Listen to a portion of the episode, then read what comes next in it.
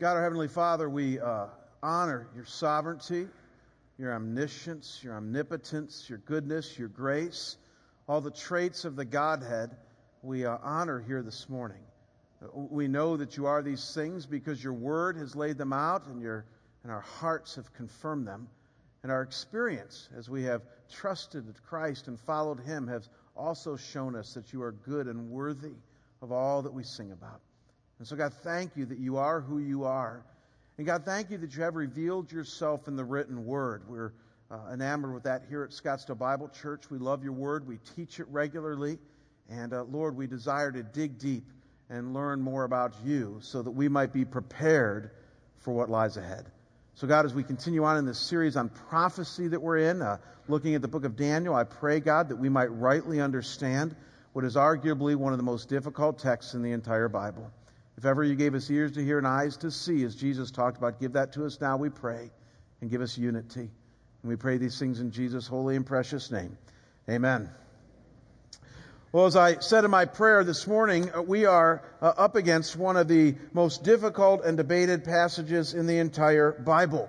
We've been working our way through the latter half of the book of Daniel, and I'm telling you, this could easily be the most difficult passage of the entire Bible that we're going to look at today.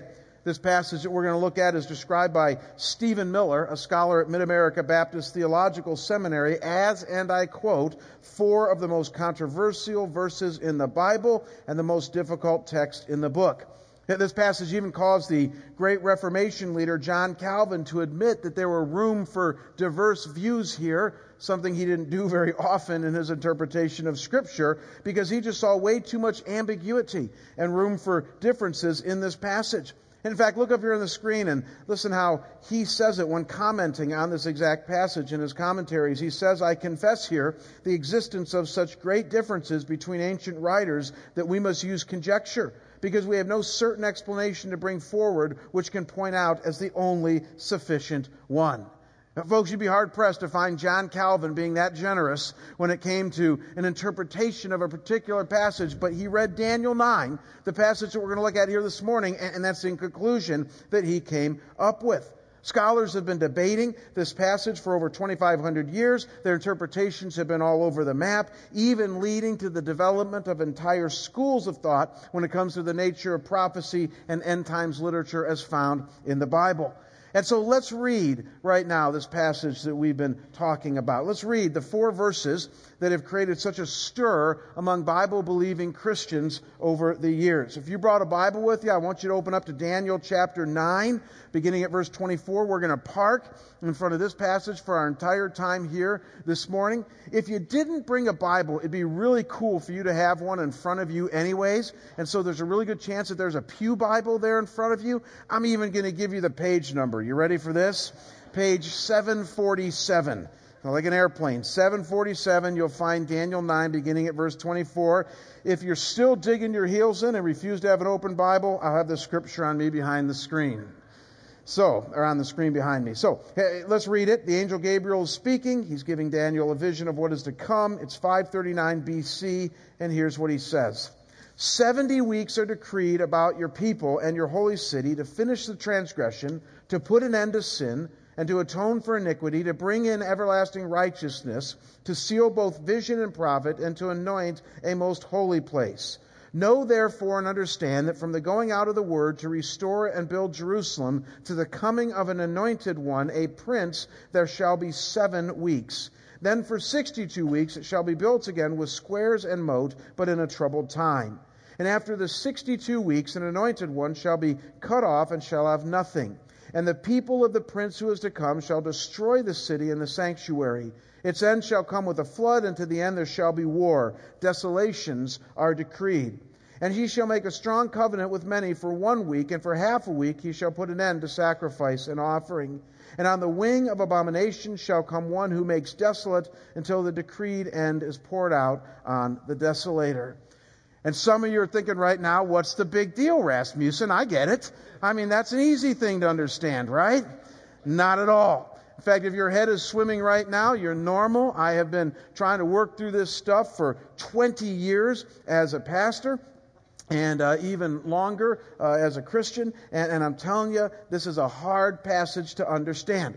Now, believe it or not, though this is a difficult passage to understand, and as we said, it's certainly debatable, very controversial in what it's saying here, it's not as complicated to understanding the flow of this passage as it might seem at first glance. And so check this out. When you break this passage down into its most simple components, there are basically three handles in this passage that once you grab onto will allow you to steer through the various options. You can begin to make sense of what this just might be saying. So look up here on the screen. Here are the three handles. Handle one is the 70 weeks of verse 24, complete with the sixfold description of what is going to take place during those 70 weeks. And then you have the second handle, which are the seven weeks and the 62 weeks of verses 25 to 26a there. And then the third handle is the one week of verses 26b to 27 that includes that famous abominations of desolations that Jesus also referenced. We saw that last week in Matthew 24. These are the three handles, folks, I need you to grab onto with me as we dive into the deep end of Daniel 9 here. The 70 weeks, and then the 7 and the 62 weeks, and then the one week. And as we grab onto them, I'm going to walk you through some of the various interpretations that people have come up with over the years. And then as I do that, I'm going to share with you where I land on all of this stuff as well. And so before we even go to the interpretations, look again at verse 25 and notice with me how this all begins. In fact, I would argue here that verse, uh, 20, actually verse 24. Verse 24 is the key verse in this entire prophecy. It says, 70 weeks are decreed about your people and your holy city to finish the transgression, to put an end to sin, and to atone for iniquity, to bring in everlasting righteousness, to seal both vision and prophet, and to anoint a most holy place. Now, one of the first things that you and I need to wrestle with with this passage here is the meaning of that phrase 70 weeks. What does it mean when it says 70 weeks? In the original Hebrew that the Old Testament was written in, this phrase is literally translated, now don't miss this, 70 sevens, or better yet, 70 times 7. That's its most literal translation, which means that it could mean 70 times 7 days, or 70 times 7 weeks, or 70 times 7 years, or 70 times 7 months, or even 70 times 7 indefinite periods of time. It doesn't say. And so, though it's debatable, what the majority of scholars land on, however, is the interpretation that this is 70 times 7 years for the simple reason that Leviticus chapter 25, verse 8, uses very similar language here, and it makes it clear that it's 77 years being, 70 times 7 years being talked about. And so, almost surely, what Daniel is referring here is a time period of 490 years. 70 times 7 years is what he's talking about here. And then in verses 25 to 27, he makes a further distinction between 7 times 7 years, which is 49 years, and then 62 times 7 years, which is 434 years, and then a final week or 7, which is 7 years, for a total of 490. And so simply note at this point, folks, that whatever is taking place here in this prophecy of Daniel 9 is going to occur over a period of 490 years, broken down into three time periods 49, 434, and then 7.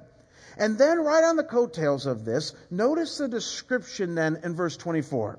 I'm telling you, verse 24 is going to be the key to understanding this entire prophecy. Where people land on their ver- interpretation of verse 24 will determine all the rest. And in verse 24, it's talking about what will occur over this entire 490 year period, and it's a sixfold description to finish transgression, to put an end to sin, to atone for iniquity, to bring in everlasting righteousness, to seal both vision and prophet, and to anoint a most holy place. It's a pretty detailed description, wouldn't you say, of what's going to happen to God's people during this 490 year period. And then obviously, verses 25 to 27 break it down into different periods, the different handles of what's going to happen at each different mark the 49 year mark, the 43 mark, and then the final week of seven years.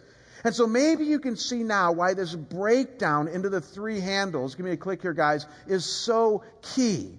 Because once you can understand that it's 490 years being talked about, the three handles are how do we understand the 490 years as a whole? And then how do we make sense of that first 483 years, the second handle, seven weeks and 62 weeks? And then what's that last week with this abomination of desolations being talked about here as well? And folks, once you've gotten this far, you're ready to understand the four main views that have developed over the years of what this might be describing here. I want to give you a very quick overview of the four main views. Now, let me just say one thing before I dive into these things, and that is your head is going to be swimming in about approximately 14 and a half minutes. And the reason is because the first service experienced that, and no offense to you guys, but they're older, wiser, and more biblically literate than many of you. And so they just are. I'm telling you, our first service is sharp people. They are there. They're your grandparents. They've read the Bible a lot. And they were going like this after about 14 and a half minutes because I'm going to try to give you 2,500 years of theological inquiry into these, uh, into this passage and, and give you a Cliff Notes version. So if your head swims during this time, just chill out. We're going to make sense of this in a few minutes. But we need to understand what the four main positions are. So look up here on the screen. The first view is known as the Maccabean view. The Maccabean view. And it basically asserts that all of this prophecy took place in the second century BC with the persecution of the Jews by Antiochus IV Epiphanes. We looked at this a few weeks ago, complete with the Maccabean revolt that occurred in 164 BC, in which they now celebrate Hanukkah about. And so, according to this view, this description of verse 24 then is detailing all the liberation and the freedom that the Jews experienced with the restoration of the temple and Jerusalem in 164 BC. It's giving a prophecy about that, while verses 25 and 27 are describing the period of rebuilding the temple in Nehemiah and Ezra's day, and then the persecution that would come under Antiochus in the second century BC. And though all of this did indeed happen, we saw that when we studied Daniel 7 and 8, the problem with seeing Daniel 9 as talking about this, as this prophecy is talking about this, is that it doesn't fit the description. I mean, verse 24 here is a way too strong to describe the Maccabean incident. It says that it's going to put an end to sin, bring in everlasting righteousness, seal both vision and prophet. I mean, that stuff didn't happen in the second century BC. I'm going to argue here in a minute that that stuff hasn't happened yet. And so the reality is, I don't think it's talking about the Maccabean revolt of the second century BC. Plus, when you do the math of 490 years, there's no way to make it work. 490 years is way too long of a period. That event back in the second century happened way too close to Daniel's time for it to actually fit the timeline that Daniel gives in his prophecy here. So, as a result of this, the majority of evangelical biblical scholars dismiss this view, though the reason I share it with you is that it's held by many Jewish scholars even to this day. Now, a second view that some have adopted then is what is called the preterist view. The preterist view. And it basically asserts that this entire prophecy is about Jesus' first coming 2,000 years ago, and that it ended with the fall of Jerusalem and the destruction of the temple in 70 AD. It's not hard to understand. The word preterist comes from the Latin praeter, which means past or beyond. So if you adopt a preterist interpretation of Daniel 9, you're simply saying that it's all occurred in the past. We're beyond the fulfilling of that prophecy. It's already been fulfilled in the first century AD. And to accomplish this interpretation, they have to take a somewhat symbolic view of the 490 years. Obviously, because this prophecy was given in about 5 uh, what is it, 550 BC, and 490 years would not lead you up to 70 AD. And so a preterist has to do some symbolic stuff with the years here in their understanding of it. And then also they have to see the sixfold description here in more spiritual terms rather than in more literal terms. So, for instance, when it says here in verse 24 that there is an end to sin and everlasting righteousness brought in, what a preterist would do is say, well, when Christ died on a cross for our sins, he, he put an end to sin on a spiritual level because we're all forgiven for our sins. And he brought in everlasting righteousness, meaning the positional righteousness that we now have in Christ. You see what they do with the passage here. So they say it's kind of a spiritual thing happening here, though it's not literally played out in our lives. They spiritualize this passage here. The seven weeks of verse 25 refers to the time period from Daniel giving the prophecy to when the temple was rebuilt in Ezra's day around 400 BC. The 62 weeks refers to the time of the rebuilding of the temple to Christ's first coming. That kind of fits. But then the final week refers to for the time of Christ all the way till 70 AD. It doesn't fit at all. And so again, this is a legitimate and possible interpretation, one that was held by the famous reformer John Calvin, but for the reasons I've been hinting to, i.e., not fitting the 490 years and not being a literal fulfilling of this prophecy, I don't think it's the best interpretation, in my opinion. So there's a third view that has gained popularity over the years, and it's what is known as the amillennial view. The amillennial view. And this one, again, like the preterist one, sees both the 490 years as well as the sixfold description as symbolic in nature, but sees them symbolically very different than the preterist view.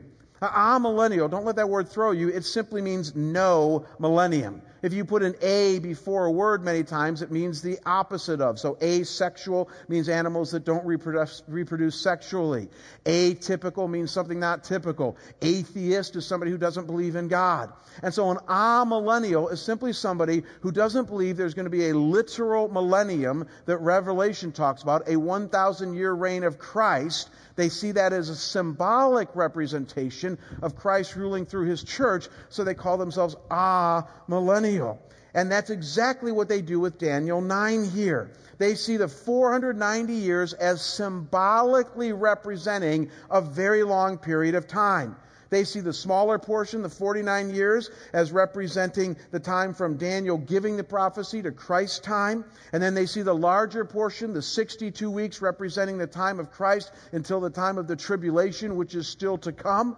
And then they see the final week as a very long tribulation period that will eventually culminate with the second return of Christ and ushering us into the eternal state. And obviously, there's a lot of symbolic and spiritual interpretation going on here. I mean, the description that Daniel gives here in certain places of the sanctuary being destroyed and the city being destroyed and an end to sacrifice and offering, they don't take literally as far as this happening to uh, the nation Israel, but it's something that will happen figuratively in and through the church. And, and again, though this sounds kind of a fishy thing, it's a very legitimate interpretation. Prophetic literature is full of symbolic things. If you've ever read the book of Revelation, so to see Daniel 9 as symbolic is not necessarily wrong. It's a legitimate interpretation and possible. I just don't think it best fits the context here. I think Daniel's being more literal here, and I think a plain reading of the text is the best way to read Daniel 9. Now, if you're tracking with me so far, let's understand what I'm doing here. I dissed option number one, the Maccabean view. Did you guys catch that? I dissed option number two, the preterist view. I just dissed option number three, the amillennial view, which means I'm going to choose option number four. You guys ready for that one? So let me share with you what me and Jesus believe about prophecy right now. I'm just kidding. I take a much more humble approach to this than that. But I am going to give you my best shot for this fourth option. The fourth option is what is called the premillennial view. And again, for those of you who care, it comes in lots of different forms dispensational premillennialism, covenantal premillennialism, historic premillennialism, but I'm not going to get into any of that. It's clearly, though, the most literal of all views. Premillennial simply means those who believe that Christ is going to come back before the millennium of Revelation 20 and then literally set up shop here on earth for a thousand years, a 1,000 year reign of Christ. So we call it premillennial. And it's a very literal view. And the way that a premillennialist like me would read Daniel 9, now don't miss this, is that we would take face value the 490 years as well as we would take at face value the sixfold description of what will happen during those 490 years. As well, we'll take face value the 49 years and the additional 434 years, complete with the descriptions of what happens. And so, what this view basically asserts is this Do you remember when I told you that verse 24 is the key to the interpretation of this? A premillennial view sees verse 24 as a description of what will happen in the end of time as we know it when Christ returns to usher in the end of the age. There's no other way to read it, folks. It says that sin will literally be put to rest, righteousness will literally reign forever, vision and prophecy will end because God is here now, ushering in the end of the age and the eternal state. And so this is the most literal and straightforward reading of verse 24 and the sixfold description. It's got to be talking about Christ's second coming and the glorious end of sin when he returns. Now, to get to this point, the premillennial view sees verses 25 and 26a, the second handle I talked to you about earlier, the second handle of the 49 years, and then the 434 years for a total of 483 years, as referring to the time period of when Ezra decreed that Jerusalem should be rebuilt, which was 458 BC, to its completion in 409 BC, interestingly, a period of 49 years. And then from 409 BC to 25 AD, interestingly, a period of 434 years that leads us up to Jesus' baptism. Jesus was baptized in about 25 to 26 AD, and this was the beginning of his earthly ministry, which as Daniel 9:25 says, the coming of an anointed one. And so simply see, folks, that this second handle, these first 69 sevens, or 483 years, fits neatly the period of when the decree went out to rebuild Jerusalem to the time of the anointed one, Jesus, in his first earthly coming. And then, as we all know, Christ was crucified for our sins. He rose again on the third day. He ascended into heaven, promising to come again. And the keys to ha- understanding what happens next are two very seemingly insignificant words that I'm going to argue with you today, are put before you today, are very significant words. And they're the words found at the beginning of verse 26 where it says, and after. Do you see that there? And after the 62 weeks, which is the total of 483 years, and after an anointed one shall be cut off. In other words, it doesn't tell us how long after. It assumes that there could be a gap between the 69 weeks and the final week, even an indefinite time period. It says, and after, but it doesn't say how long after. And then when you read the description of what happens during this final week, the final seven year, years, you realize there's no way that this has happened yet. And so we must still be in this gap.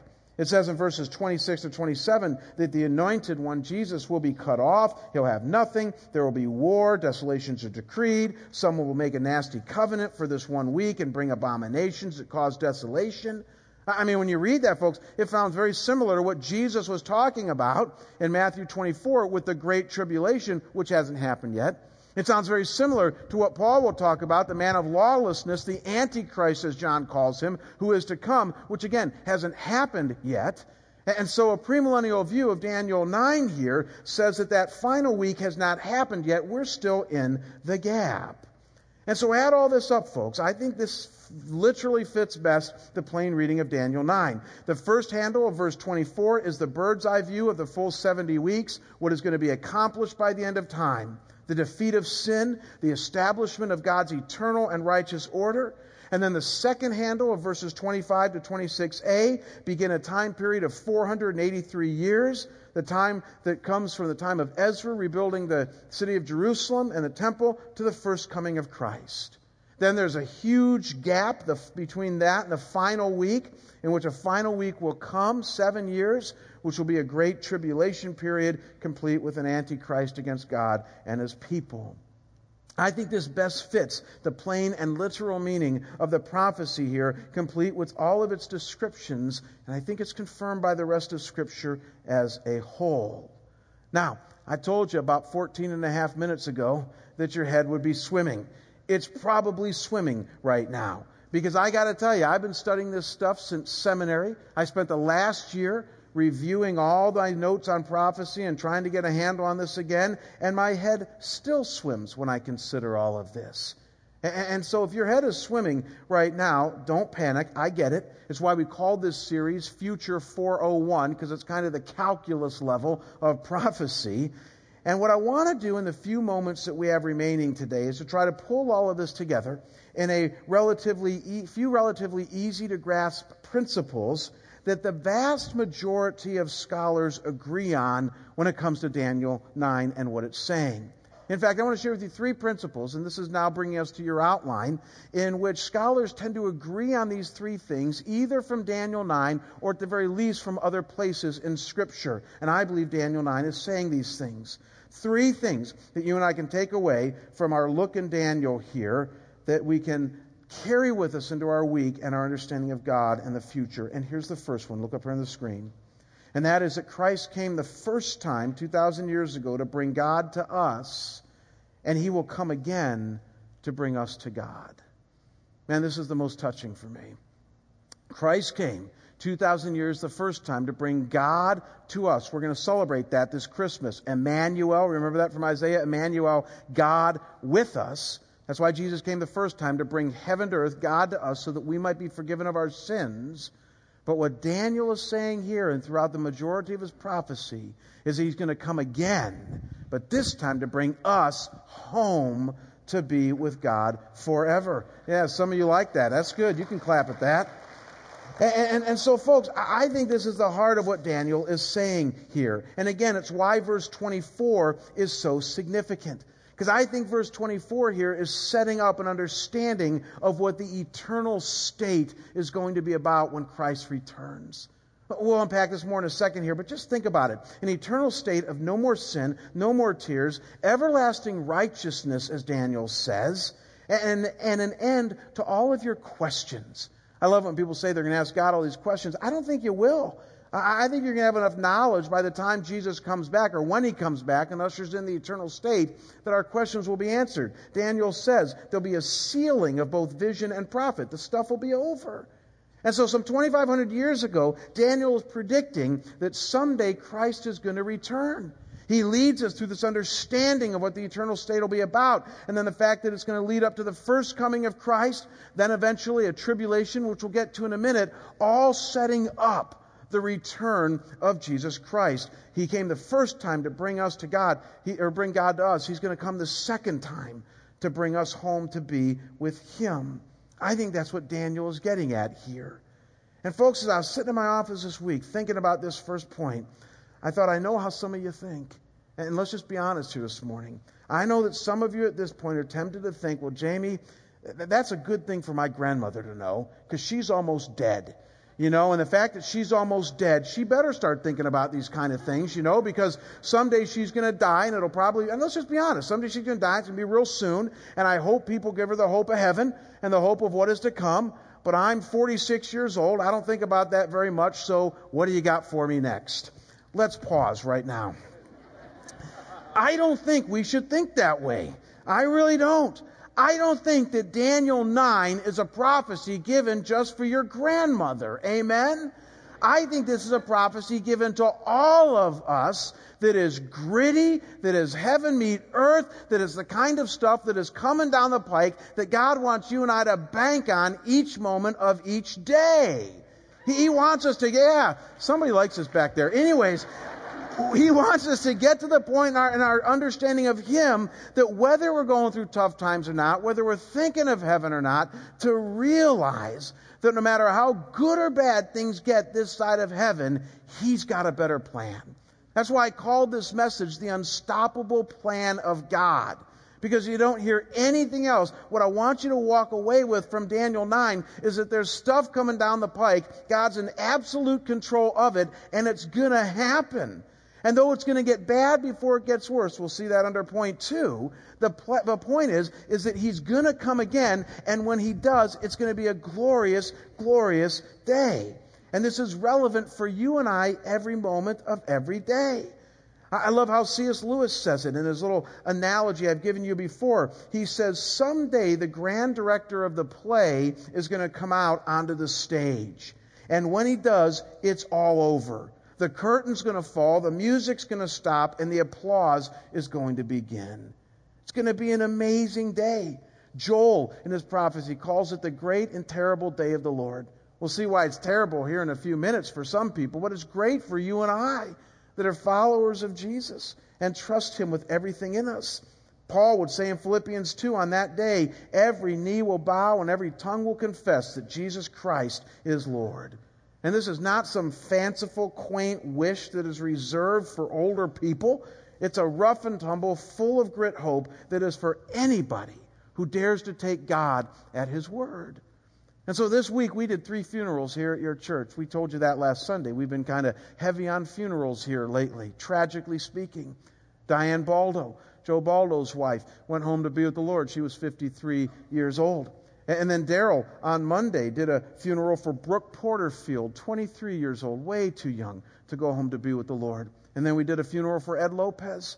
And I got to tell you, this week at your church, because I did one of the funerals, and Daryl did one, and Pat did one. I got to tell you, at those funerals, I can promise you that all three of us talked about this great hope that we're bumping up against right now the hope that those people who passed on because they knew the Lord Jesus are with him. They are with him forever. They are more happier he- there than they ever were on their best day here.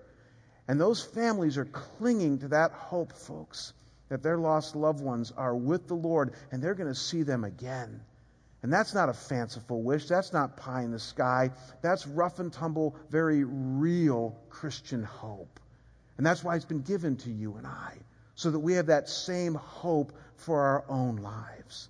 So make no mistake, a right reading of Daniel 9, the first reading, shows us that Jesus came the first time and he's coming again. Now, there's more. Notice with me a second key thing that God, through Daniel, reveals to us about what is to come. And this is where it gets a little bit worse, but we got to wrestle with this. And that is that before Jesus comes again, there's going to be a great tribulation. Again, this is something that many people don't understand about prophecy, but God has made this so clear uh, from multiple vantage points in the Bible. Like here in Daniel 9, Jesus in Matthew 24, uh, book of Revelation. Uh, look at how Daniel says it to us here, the angel speaking in verses 26 and 27. He says, Its end shall come with a flood, and to the end there shall be war desolations are decreed. He shall make a strong covenant with many for one week, and for half a week he shall put an end to sacrifice and offering. And on the wing of abomination shall come one who makes desolate until the decreed end is poured out on the desolator. Folks, I wish it was otherwise, but one of the things that you and I need to walk away from understanding of prophecy with is a key understanding that the Bible says that our future holds a great tribulation. Those are Jesus' words, a great tribulation and it's going to be a time when the forces of evil that are against God and his people will rise up in one last stand to attempt to destroy God and his church. It will be led by a human leader, what the New Testament calls the Antichrist or the man of lawlessness, a person who's going to unite many people to bring great persecution upon God's people. Daniel says desolations are decreed. He, the Antichrist, will make a strong covenant with many for one week. On the wing of abomination shall come uh, one who makes desolate. Pretty heavy stuff. And again, if we're reading Daniel chapter 9 right, this period's going to last about seven years. That's why we call it a seven year tribulation. We have no idea when it will come, but as Jesus says in Matthew 24, it will be like nothing ever seen. And one of the biggest debates that Christians debate, and I can't even believe I want to touch this one because I really ticked off some people in the first service. But I think after three years of being your pastor, I've earned a right to share my biblical opinion here is whether or not Christians will have to go through this tribulation. Again, we call it a pre tribulational rapture, or a mid tribulational rapture, or a post tribulational rapture. And the Bible doesn't, isn't completely clear on this. So will Christians have to endure this, or will, be re, or will we be raptured up before it, or somehow in the middle of it, or not till the end of it? And though I understand all the differing views, and I understand even that this church has historically believed in what we call a pre tribulational rapture, I got to tell you, I really wrestle with that one. I'm just being honest biblically. I've looked at this every which way I can. And when I look at all the major passages that even hint to the second coming of Christ, I don't see where it says that we're going to be raptured up before it. Uh, Daniel 9 doesn't say that. Matthew 24 doesn't say that. The book of Revelation doesn't say that. The only passage that talks about a rapture is 1 Thessalonians chapter 4, and it does say we're going to be raptured up, but it doesn't say it's going to happen before, during, or after a tribulation. And so some of you are saying, well, where do they get this idea of a pre tribulational rapture? It's more from biblical logic than anything else. And that's okay. It's just that I'm not sure I, I buy it just because we put some logical things together. The logical logic basically goes like this that because Jesus said he could come back at any time, and we don't know when that time is, then how could believers go through a seven year period of tribulation when we could just count from the beginning of it, seven years, and we'd know when he's coming back? So they argue it wouldn't make sense that we would go through the tribulation period. They also argue that why would God ever allow us to go through his wrath being poured out or being allowed to be poured out upon this earth during a tribulation time? I'm not sure I have all the answers to this. This is why I still wrestle with the issue. But you know, when I read Matthew chapter 24 and Jesus talking about the tribulation time, he talks about the fact that the elect are going to go through it. He talks about the fact that those of us who are elect, who are his, he seems to suggest they're going to go through this time. And so I tend to lean toward the reality that we're not going to be spared, or those of us who are living at that time, the tribulation that is to come. And though that's hard for me to say to you, and I hope I'm wrong, I've said to my pre tribulation friends all throughout the years, I said, Golly, I hope you're right and I'm wrong. I can only do with the Bible what I believe it's saying. But listen to this. If I'm right, if believers are going to have to go through a tribulation time, um, I think it makes what you and I are going through now look like child's play, and that at the very least, we can stop whining now, knowing that there's those who are going to have to go through a lot worse in the future. Amen? I, I mean, seriously. And, and I know some of you think, well, that's kind of goofy, Jamie. No, it's really not. I think of that every day. I'm telling you, uh, on days that I, and I have bad days, on days I'm in really bad days, you know, whether it's with my wife or my kids or with the church or whatever, and, and I'm going to bed that night, I'm thinking, man, this was just a really bad, awful day. You know what I think to myself? On my worst day, I think, boy, am I ever blessed. Do you guys ever think like that? I just think there are people in this earth who have it so much worse. There are going to be people in the future, if I'm reading the Bible right, that have it a lot worse and they're going to be asked to persevere during that time and remain faithful to God. And so if they can do it, I can do it. And I sit there and say to myself, Rasmussen, stop your whining, stop your woe is me. You can trust God, as Romans 8 says, there is nothing that can separate you from the love of God that is in Christ Jesus. Nothing. And he even uses the word tribulation, Paul does in Romans 8. And so nothing can separate us from God. And again, if I'm reading the Bible right and it's going to get worse for some, then certainly I have no right to complain now about things that I go through. I'm still required to go through these things and to be faithful to Him nonetheless. That's kind of the way I see the tribulation in the scriptures. But again, we got lots of room for debate in this church. I had a woman very angry with me in the first service, very angry that I shared this view, because again, it goes historically against what Daryl has taught. But I just want to let you guys know I've talked to Daryl about this. He's copacetic with it. He calls me a heretic, but he's copacetic with it. No, he doesn't. I mean, half of his seminary staff agree with me. His son agrees with me. I mean, so I'm telling you, this is a debatable issue. And, and so some of us have seen only one side. We need to recognize that, that it is kind of up for grabs and there's a legitimate debate on this. So please, no emails calling me a heretic. I'm not. I believe in the resurrection. I believe in the inerrancy of Scripture. We're all on the same page. Just that I might read a little bit different. All right? I know you're going to still send me emails. So here's the third thing that, uh, that we need to grab onto, and that's that once we understand the tribulation, and boy, I love this one, and that is that for the follower of Jesus, and many of you are going to love this, God's plan for the future will bring ultimate peace and rest. That's what you need to understand. He's coming back to bring us to Him, and then there will be a tribulation that precedes that. But in the end, what you need to know is that God wins. God wins. How, how do we know this? Look at how Daniel ends his prophecy. I, I love this wording. Daniel 9:27 it says until the decreed end is poured out on the desolator. I love that phrase decreed end. Because I got to ask you, whose decreed end is it and who's the one decreeing? Whose decreed end is it? The evil one, the antichrist's. And who's the one doing the decreeing? God. God or Jesus, depending on how you interpret this, but it's the same. And so, either way, Daniel ends the prophecy here in chapter 9, or the angel does, saying, In the end, God has decreed this. This is his unstoppable plan. It's going to happen. He's the one in control. And, folks, that's one of the most cool things about prophecy.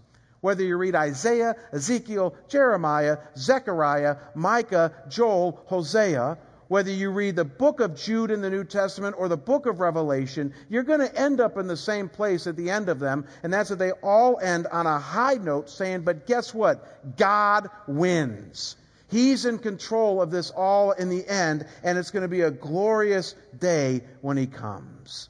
In fact, let me just close our time here this morning reading from you from the famous book on prophecy, the book of Revelation the second to last chapter out of chapter 21 when it's describing the new heaven and the new earth. I want to read for you verses 3 and 4, Revelation 21, 3 and 4, halfway through a description of what's going to come at the end when we're finally united with God. And all I got to say is if this doesn't grab you, I got nothing else. If this doesn't grab you, I, I got nothing else when it comes trying to encourage us on what is to come describing the new heaven and new earth. Look up here on the screen Revelation 21, 3 and 4. John says, And I heard a loud voice from the throne saying, Behold, the dwelling place of God is with man. He will dwell with them, and they will be his people, and God himself will be with them as their God. He will wipe away every tear from their eyes, and death shall be no more. Neither shall there be no more mourning, nor crying, nor pain any more, for the former things have passed away. I don't know about you, but I love that. I'm just knee neck deep in sin and pain and mourning all week long as a pastor dealing with people. And when I think that God is in so much control that someday He's going to usher in a day where He says, All the shenanigans stop, you will be fully at home and rest with me for all of eternity, I just can't contain myself. That's when I break into praise. A few years ago, yeah, amen.